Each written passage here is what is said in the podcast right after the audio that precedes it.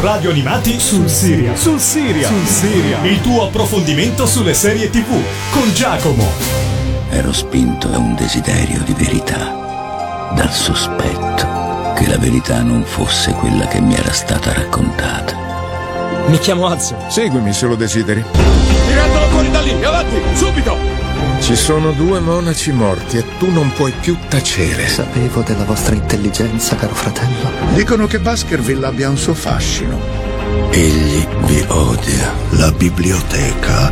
è un grande labirinto. Ciao a tutti amici di Radio Animati e benvenuti ad una nuova puntata di Sul Serial. Questa settimana andremo ad analizzare una miniserie italiana, o meglio coprodotta tra Italia e Germania. Vi sto parlando del Nome della Rosa, un nome che vi rievocherà il grandissimo romanzo di Umberto Eco, e questa miniserie ha debuttato proprio recentemente, il 4 marzo del 2019, per concludersi 4 settimane più tardi, il 25 di marzo. È stata prodotta da Rai Fiction e Telemunken insieme alle case di produzione italiane 11 Marzo Film e Palomar. Questa miniserie è stata creata e diretta da Giacomo Battiato, appunto per l'Italia e per la Germania. Una miniserie molto interessante, molto attesa dagli appassionati delle serie televisive e anche molto chiacchierata, perché hanno fatto abbastanza discutere le scelte degli sceneggiatori all'interno di questa serie televisiva. Questo show, Il Nome della Rosa, è stata venduta addirittura in 132 paesi ed è la seconda serie italiana più venduta al mondo dopo Gomorra. Quindi dal punto di vista della partenza, insomma, di come si presentava questa miniserie, diciamo che è stato un grandissimo successo, un successo che era abbastanza assicurato, perché avevano tra le mani una sceneggiatura importante, Il Nome della Rosa, scritto dallo straordinario autore Umberto Eco, recentemente scomparso nel febbraio del 2016, che ha avuto prima di morire addirittura l'occasione di leggere la sceneggiatura di questa miniserie, scritta da Giacomo Battiato, Andrea Porporati, John Torturro, l'attore che sarà anche protagonista di questa miniserie, da Nigel Williams. Il soggetto, come vi dicevo, è tratto dal romanzo di Umberto Eco, che ha scritto nella sua vita numerosi saggi di semiotica, estetica medievale, linguistica, filosofia e anche tantissimi romanzi, tra cui appunto Il Nome della Rosa, probabilmente il romanzo di maggior successo di questo straordinario autore, che è stato edito per la prima volta da Bompiani nel 1980, tradotto in 47 lingue e venduto in oltre 30 milioni di copie. Quindi un romanzo sicuramente tra i più riconosciuti a livello planetario. Pensate che un anno soltanto più tardi dalla pubblicazione Umberto Eco vinse il premio Strega proprio per Il Nome della Rosa, che è il più alto riconoscimento italiano in tema letterario, e dopo aver venduto questo romanzo in tutta Europa e in tutto il mondo, nel 1999 fu addirittura selezionato da Le Monde, il quotidiano francese, tra i 100 libri del secolo, e poco più tardi, nel 2009, fu inserito nella lista dei 1000 romanzi che ognuno dovrebbe leggere dal quotidiano inglese The Guardian. Quindi, come vi dicevo, una sceneggiatura assolutamente fantastica, una sceneggiatura da cui prendere spunto. Tra virgolette, potrebbe sembrare anche una sceneggiatura facile da portare in televisione, però questo vi assicuro che non lo è, perché il romanzo di Umberto Eco, Il Nome della Rosa, è un romanzo veramente molto difficile, perché ha un target molto ma molto specifico, e ve ne parlerò sicuramente in questa puntata. Questa miniserie non era il primissimo adattamento de Il Nome della Rosa. Gli amanti del cinema o le persone un pochino più vecchiotte come me ricorderanno il thriller, in quel caso italo-franco-tedesco, quindi un'altra grande produzione europea del 1986, diretta da Jean-Jacques Annaud, appunto anche questa tratta dall'omonimo romanzo. In quel caso il protagonista, Guglielmo da Baskerville, era interpretato dal grandissimo Sean Connery, l'attore scozzese, insomma uno degli attori più famosi sicuramente dell'epoca. Accanto a lui, nei panni del coprotagonista Azzo da Melk, c'era Christian Slater, un giovanissimo Christian Slater che poi vedremo in tantissime altre serie televisive. Io personalmente l'ho ammirato in Mr. Robot accanto a Rami Malek, il neo premio Oscar per Bohemian Rhapsody. Ma di cosa parla Il nome della rosa? Diciamo che siamo nelle Alpi piemontesi verso la fine del novembre del 1327. Il frate francescano Guglielmo da Baskerville, seguito dal giovane novizio benedettino Azzo da Melk, raggiunge un'isolata abbazia benedettina per partecipare ad una disputa sulla povertà apostolica tra i rappresentanti dell'ordine francescano e del papato avignonese. All'arrivo nell'abbazia i due si trovano coinvolti in una catena di morti misteriose. Sarà infatti l'abate Abbone da Fossanova, cioè l'abate del monastero, a dare incarico a Guglielmo da Baskerville, visto che ha una grandissima intuitiva a livello personale innata, di indagare sulle morti che ci sono all'interno appunto del monastero. Sarà una ricerca che nel romanzo durerà 7 giorni, nella serie televisiva sembrerà durare un pochino di più, e quindi cataloga questa straordinaria opera di Umberto Eco e questa miniserie all'interno del genere drammatico, giallo, thriller e mystery, quindi una serie televisiva che coinvolge diversi generi, però come vi dicevo prima va soprattutto a puntare il dito verso un target molto ma molto particolare. Ora noi ci ascoltiamo la intro della miniserie Il nome della rosa, scritta da Volker Bertelmann, che è l'addetto alle musiche di questa bellissima miniserie targata Rai, dopodiché ritorneremo qui ad approfondire il discorso su Il nome della rosa.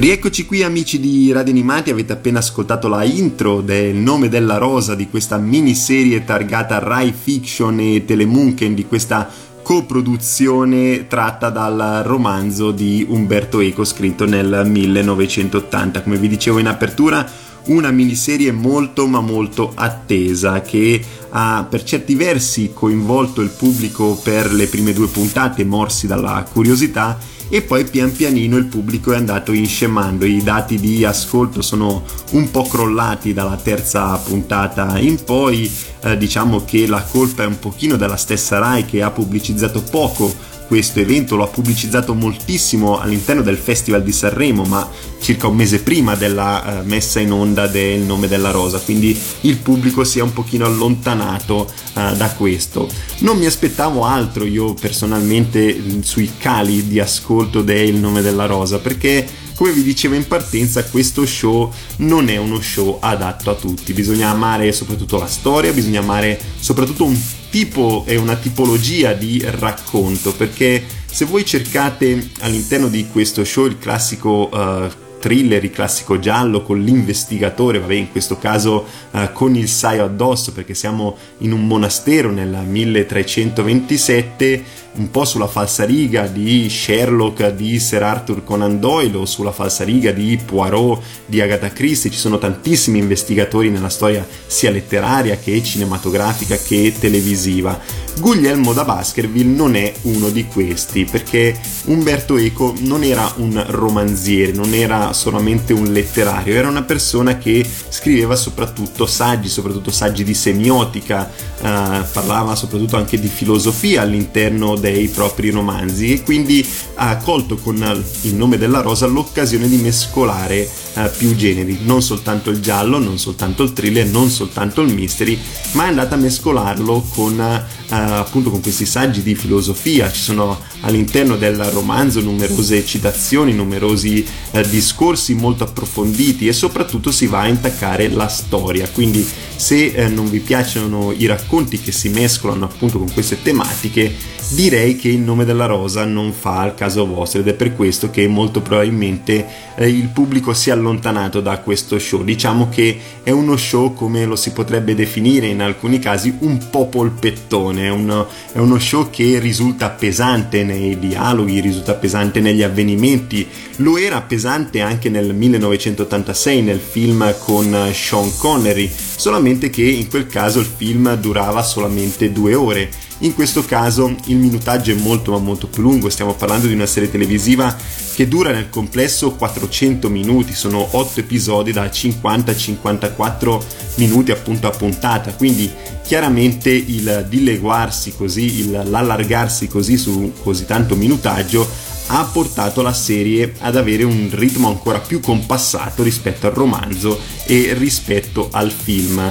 perché le descrizioni del romanzo ci vengono raccontate solo in minima parte. Come vi dicevo in apertura, i 7 giorni che vediamo nel romanzo di Umberto Eco qui ci sembrano vere e proprie settimane, perché abbiamo i protagonisti che non colloquiano soltanto all'interno del monastero, ci viene presentata tutta una realtà fuori da questo monastero benedettino. Abbiamo diversi flashback rivolti al passato, abbiamo delle storie laterali e collaterali alla trama scritta da Umberto Eco, ci sono diverse scelte degli sceneggiatori che sono state abbastanza criticate da parte del pubblico e da parte degli amanti del romanzo dell'autore appunto italiano. Quindi diciamo che questa serie televisiva ha un target molto ben specifico. Io credo che dopo le prime 2 puntate, se voi vi avvicinate a Il nome della rosa, riuscireste a comprendere se fa il caso vostro. Sicuramente è una serie che attrae per certi versi, perché il giallo, il mystery,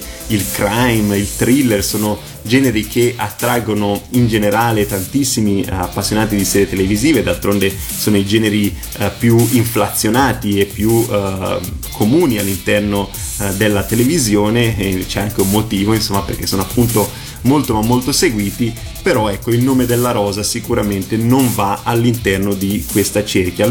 ci va soltanto in parte, ci va solamente per il mistero principale, per la strada principale. Poi attorno a questo c'è tutta una ramificazione di trame, c'è tutta una ramificazione storica e letteraria, nonché appunto come voleva Umberto Eco, andando a trattare saggistica, andando a trattare dialoghi impegnati che probabilmente potrebbero non piacere a tutti. Ora io vi lascio ad un altro brano, siccome Il nome della rosa non ha una colonna sonora ben fruibile, perché al di là della intro scritta da Volker Bertelmann non abbiamo moltissimo materiale, sono quindi andato a scegliere la colonna sonora che accompagnava il film del 1986 diretto da Jean-Jacques Annaud, appunto la colonna sonora di quel film scritta da James Horner.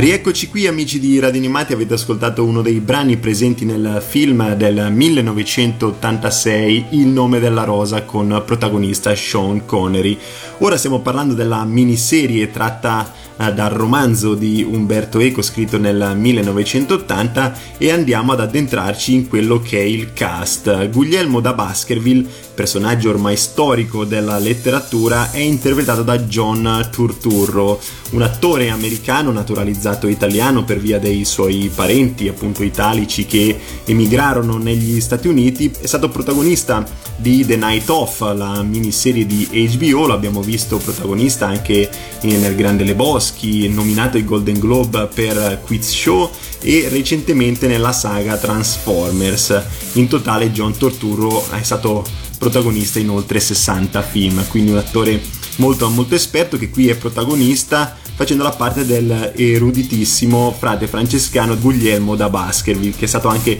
consigliere dell'imperatore, addirittura in passato era stato un inquisitore. Arriva nell'abbazia in compagnia del novizio Azzo da Melk, che è invece interpretato dall'attore tedesco Damian Hardung, che è appunto il coprotagonista di questa vicenda, un novizio benedettino che mentre si ritrova con la famiglia in Toscana viene affidato quale allievo al francescano Guglielmo da Baskerville. Insieme indagheranno sulla serie di omicidi che coinvolgono questo monastero. Abbiamo Bernardo Gui, interpretato anche qui dal riconoscibilissimo Rupert Everett, attore inglese nominato 2 volte ai Golden Globe per Il matrimonio del mio migliore amico in compagnia di Julia Roberts e Cameron Diaz, e per Un marito ideale. Qui lui fa la parte del grande inquisitore dell'ordine domenicano che portò avanti una serie di processi per un totale di 930 sentenze, un personaggio molto integerrimo. Abbiamo Remigio Davaragine, che interpretato da Fabrizio Bentivoglio, Margherita Boninsegna interpretata da Greta Scarano, e questi 2 attori sono molto contento di vederli in altre vesti rispetto alle solite fiction Rai, 2 attori che sono riusciti anche ad essere abbastanza a fuoco nella loro parte, seppur sia stata una parte abbastanza rilegata rispetto a quella dei protagonisti. Abbiamo Malachia, interpretato da Richard Sammel, un altro attore tedesco che avevamo visto fare la parte del nazista nel film di Roberto Benigni La vita è bella, premio Oscar come miglior film straniero. L'avevamo visto poi anche nella serie The Strain, in questo caso è il bibliotecario dell'abbazia. Abbiamo Salvatore, che è interpretato da Stefano Fresi ed è un attore che io porto nel cuore per la trilogia Smetto quando voglio, una trilogia sensazionale, una commedia pura italiana che non ha nulla a che invidiare con le altre produzioni internazionali. L'avevamo visto anche più recentemente nei Delitti del Barlume, dove si ritrova a dover dare il cambio al protagonista assoluto della serie televisiva di Sky. Nel nome della rosa è un ex dolciniano, amico di Remigio, che parla una lingua mista di latino e volgare, e questa sua lingua, questa sua parlata rispetto al film con Sean Connery, rispetto al romanzo, è molto rilegata. Avrei diciamo che ne esce più una macchietta di questo personaggio che un personaggio invece più complesso rispetto a come veniva descritto da Umberto Eco. Abbiamo Alinardo da Grottaferrata, interpretato da Roberto Ertlicka, che è un attore che avevamo visto protagonista in Buongiorno Notte, dove interpretava Aldo Moro e per cui vinse anche il David di Donatello. È il più anziano dei monaci del monastero e per il suo comportamento viene considerato da tutti affetto da demenza senile. In realtà poi si rivelerà utile alla risoluzione della vicenda guidata e capeggiata da Guglielmo da Baskerville e Azzo da Melk. Abbiamo la ragazza occitana dai capelli rossi, che è interpretata da Antonia Fotaras. Il nome in questo caso appunto non è conosciuto, è in fuga dalla guerra nel suo paese, vive per certi versi di espedienti nella foresta attorno all'abbazia, dopodiché si innamorerà di Azzo, con cui avrà una relazione che sarà protagonista di una puntata all'interno di questo show. Abbiamo Venanzio, che è interpretato da Guglielmo Favilla, il monaco dello scriptorium, è traduttore di greco e di arabo ed è conoscitore dell'antica Grecia e devoto di Aristotele, un personaggio molto colto all'interno di questa abbazia. Abbiamo Severino, interpretato da Piotr Adamczyk, che è un attore polacco che aveva interpretato Papa Giovanni Paolo II nei due film del 2005 e del 2006 che consiglio, sono due film sempre prodotti dal nostro paese, molto particolari, molto intensi, molto spirituali, che avevo avuto modo di vedere, mi erano piaciuti veramente tanto. E qui in questo caso è un monaco ed erborista all'interno del monastero. Abbiamo Papa Giovanni XXIII, interpretato dall'attore francese Céky Cariot, che era stato protagonista del film Crying Freeman, tratto dal celeberrimo manga, e qui in questo film nel 1995, e della serie The Missing, di cui un giorno parleremo senz'altro qui su Soul Serial. È una delle serie che mi ha colpito maggiormente negli ultimi anni, e addirittura questo attore farà parte dello spin-off a lui dedicato, Baptiste, che recentemente è stato distribuito in Francia. Abbiamo Girolamo Di Caffa, interpretato da Claudio Bigagli, è il frate francescano e vescovo della delegazione imperiale. Abbiamo Jorge da Burgos, interpretato da James Cosmo, altro attore molto esperto, scozzese. Avevamo visto protagonista in Braveheart, Cuore impavido, in Sons of Anarchy per diversi episodi e in Game of Thrones, dove dà vita al personaggio di Geor Mormont. Lui è un monaco anziano cieco, profondo conoscitore dei segreti del monastero, e in passato era stato il bibliotecario. Abbiamo infine tra i protagonisti assoluti di questo show, che come avete scoperto è un cast molto ampio, molto corale, e in alcuni casi veramente complicato riuscire a seguire le vicende, perché vengono citati protagonisti che abbiamo visto magari soltanto di sfuggita, c'è l'abate Abbone da Fossanova, che è interpretato da Michael Emerson, altro attore che io adoro, attore americano, vincitore di 2 Emmy Awards, di cui uno per Lost, altra serie televisiva straordinaria, dove interpretava Benjamin Linus. Lo abbiamo visto anche in Person of Interest e recentemente in Arrow. Lui chiaramente è l'abate del monastero, è l'unico, insieme al bibliotecario, al suo aiutante e a padre Jorge da Burgos, a conoscere i segreti della biblioteca. Quindi un cast, come vi dicevo, molto ampio, molto corale, però ciò nonostante abbastanza a fuoco con le vicende che avevamo visto nel romanzo di Umberto Eco. Li ho trovati abbastanza alla pari anche nei confronti del film, nonostante l'imponenza di Sean Connery. Direi che anche John Turturro, nonostante un doppiaggio non proprio felicissimo, almeno dal mio punto di vista, è riuscito a risaltare al massimo in questo straordinario personaggio letterario che è Guglielmo da Baskerville. Ora io vi lascio ad un altro brano che ho selezionato, tratto dalla colonna sonora del film con Sean Connery, dopodiché torneremo qui per scoprire quali sono i lati positivi e i lati negativi di questa miniserie.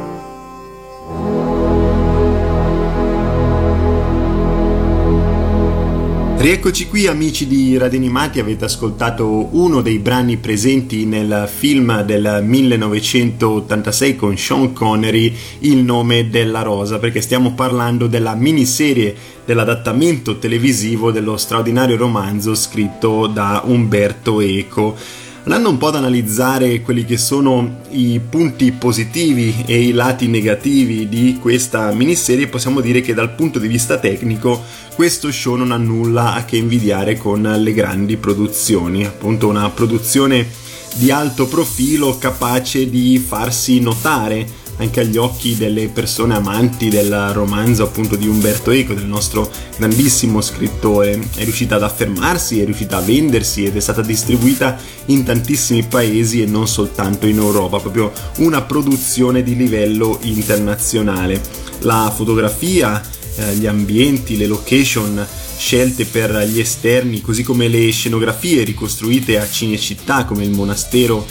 dove si svolgono principalmente gli eventi, insomma tutta la costruzione visiva della serie televisiva Rai non sfigura con le grandi produzioni che arrivano dall'estero e possiamo dire che con esse può anche competere per certi punti di vista. Lo stesso sono stati anche i dialoghi scritti dagli sceneggiatori, che sono veramente importanti all'interno del romanzo, direi che sono la componente principale del romanzo, proprio per questo motivo che Il nome della rosa è riuscito ad emergere nel panorama letterario, e diciamo che gli sceneggiatori sono stati in grado di riportarli in televisione in maniera tutto sommato abbastanza fedele, perché c'erano anche tantissimi dialoghi originali in lingua occitana all'interno del romanzo di Umberto Eco, che in questo caso sono stati tradotti e supervisionati in collaborazione con l'Università di Salerno, proprio per riuscire a renderla più appetibile per il pubblico. È vero che si potevano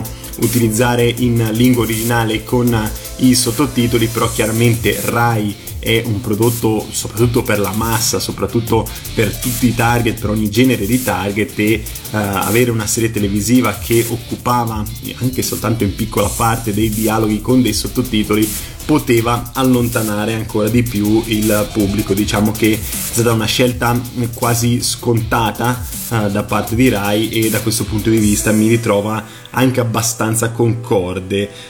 Diciamo che quella che è condotta da Guglielmo e dal fidato Azzo è un'indagine veramente complessa, ed è un altro punto a favore di questo show, perché sicuramente è uno show che tiene la mente abbastanza allenata, perché abbiamo questi segreti dei frati e questi imponenti misteri che sono celati all'interno di questa labirintica biblioteca dell'abbazia, e che vanno portati a termine prima dell'inizio della disputa tra la delegazione francescana e quella papale, una disputa molto importante anche a livello storico. Per cui diciamo che dal punto di vista dei lati positivi, così come il cast, che ho trovato anche abbastanza a fuoco all'interno della serie televisiva, se temevate che potesse risultare abbastanza scarna di contenuti dal punto di vista tecnico, come le ambientazioni, la fotografia, la colonna sonora, la sceneggiatura, diciamo che da questo punto di vista potete stare abbastanza tranquilli, perché è uno show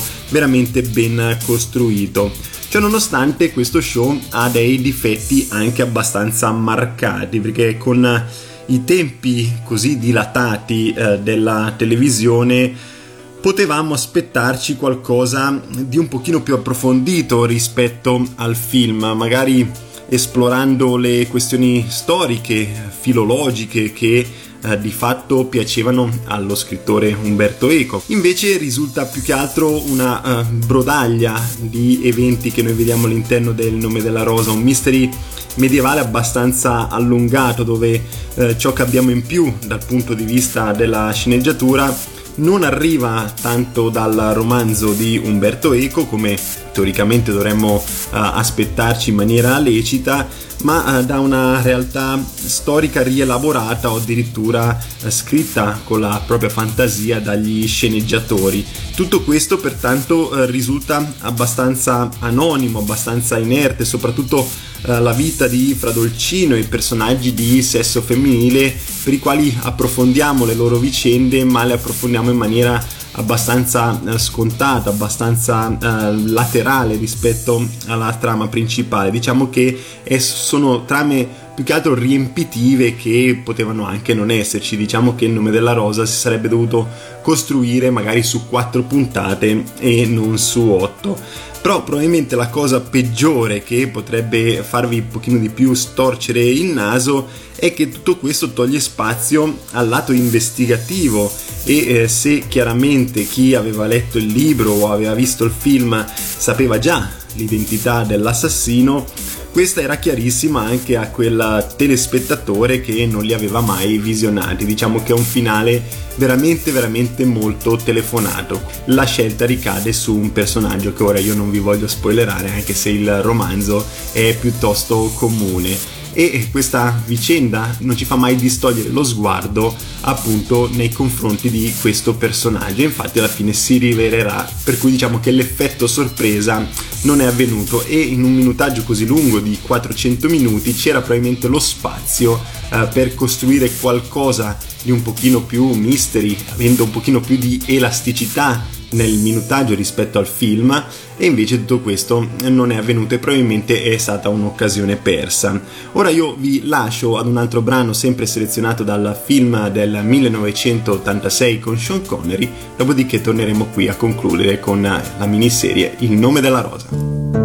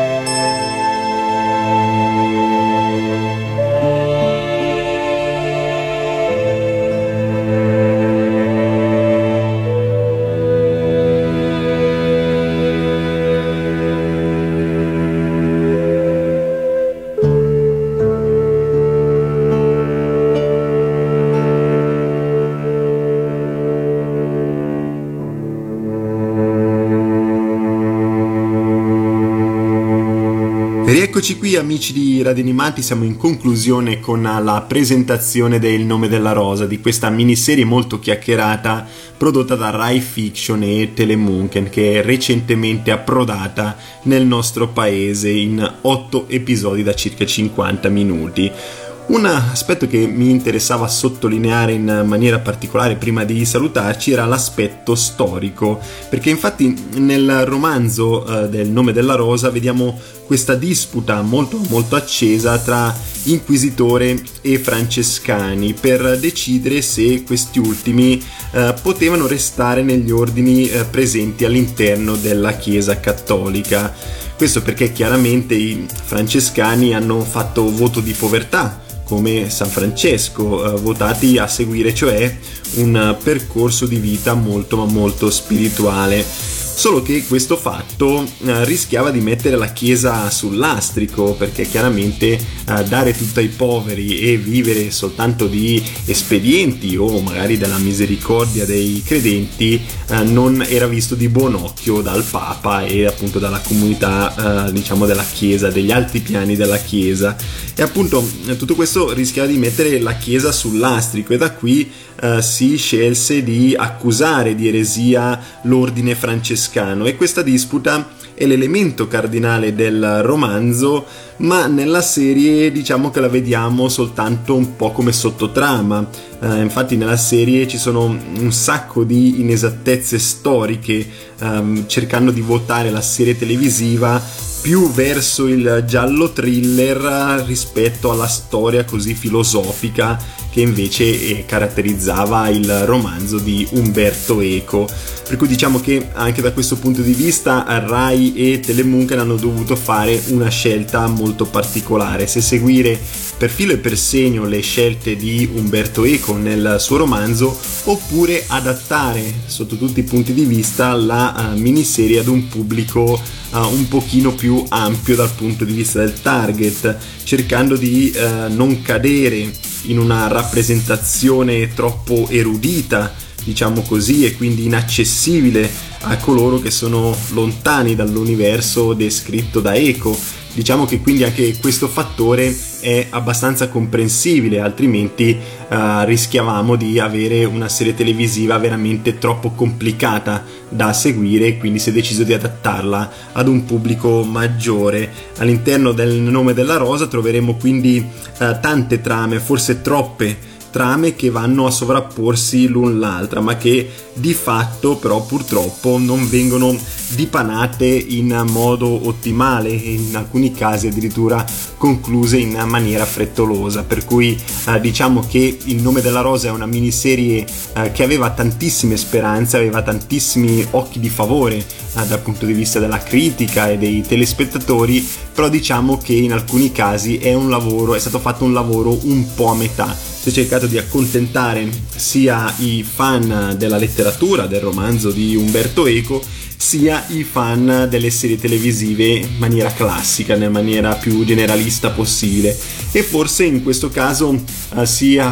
ottenuto un risultato un po' di mezzo, nel senso che nessuno delle due fazioni, gli amanti della letteratura e gli amanti delle serie televisive, possono dire che Il Nome della Rosa sia una serie televisiva brutta o non godibile, però entrambi probabilmente non l'avranno sotto la loro ala protettrice da qui alla notte dei tempi. Diciamo che è una serie televisiva che si lascia guardare, ma solamente questo, è una serie televisiva godibile, una serie televisiva che fa passare il tempo, uno show che forse è stato un po' troppo dilungato nelle 8 puntate, ma in ogni caso consigliabile soprattutto ai palati più raffinati, a coloro che amano la letteratura, a coloro che amano i romanzi storici, a coloro che amano un po' l'ambientazione medievale, così come coloro che cercano soprattutto un grande cast, soprattutto un cast corale, i bei dialoghi, la buona sceneggiatura e le grandi ambientazioni.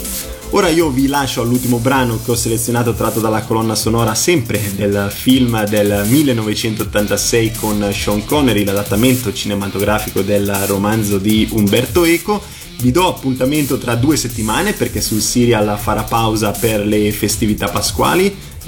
Per tale occasione vi auguro a tutti una buona Pasqua, una serena Pasqua da passare magari in famiglia mangiando tanto cioccolato. Io sicuramente andrò a comprarmi il mio classico uovo Maxi Kinder che adoro tantissimo per cercare le sorpresine dei supereroi. Vi invito ad andare sul canale di YouTube dove potete trovare tutte le altre puntate che abbiamo registrato di Soul Siria per cercare magari qualche serie televisiva da guardare, e vi invito a rimanere anche sintonizzati con la programmazione di Radio Animati. Buona Pasqua a tutti e ciao, alla prossima!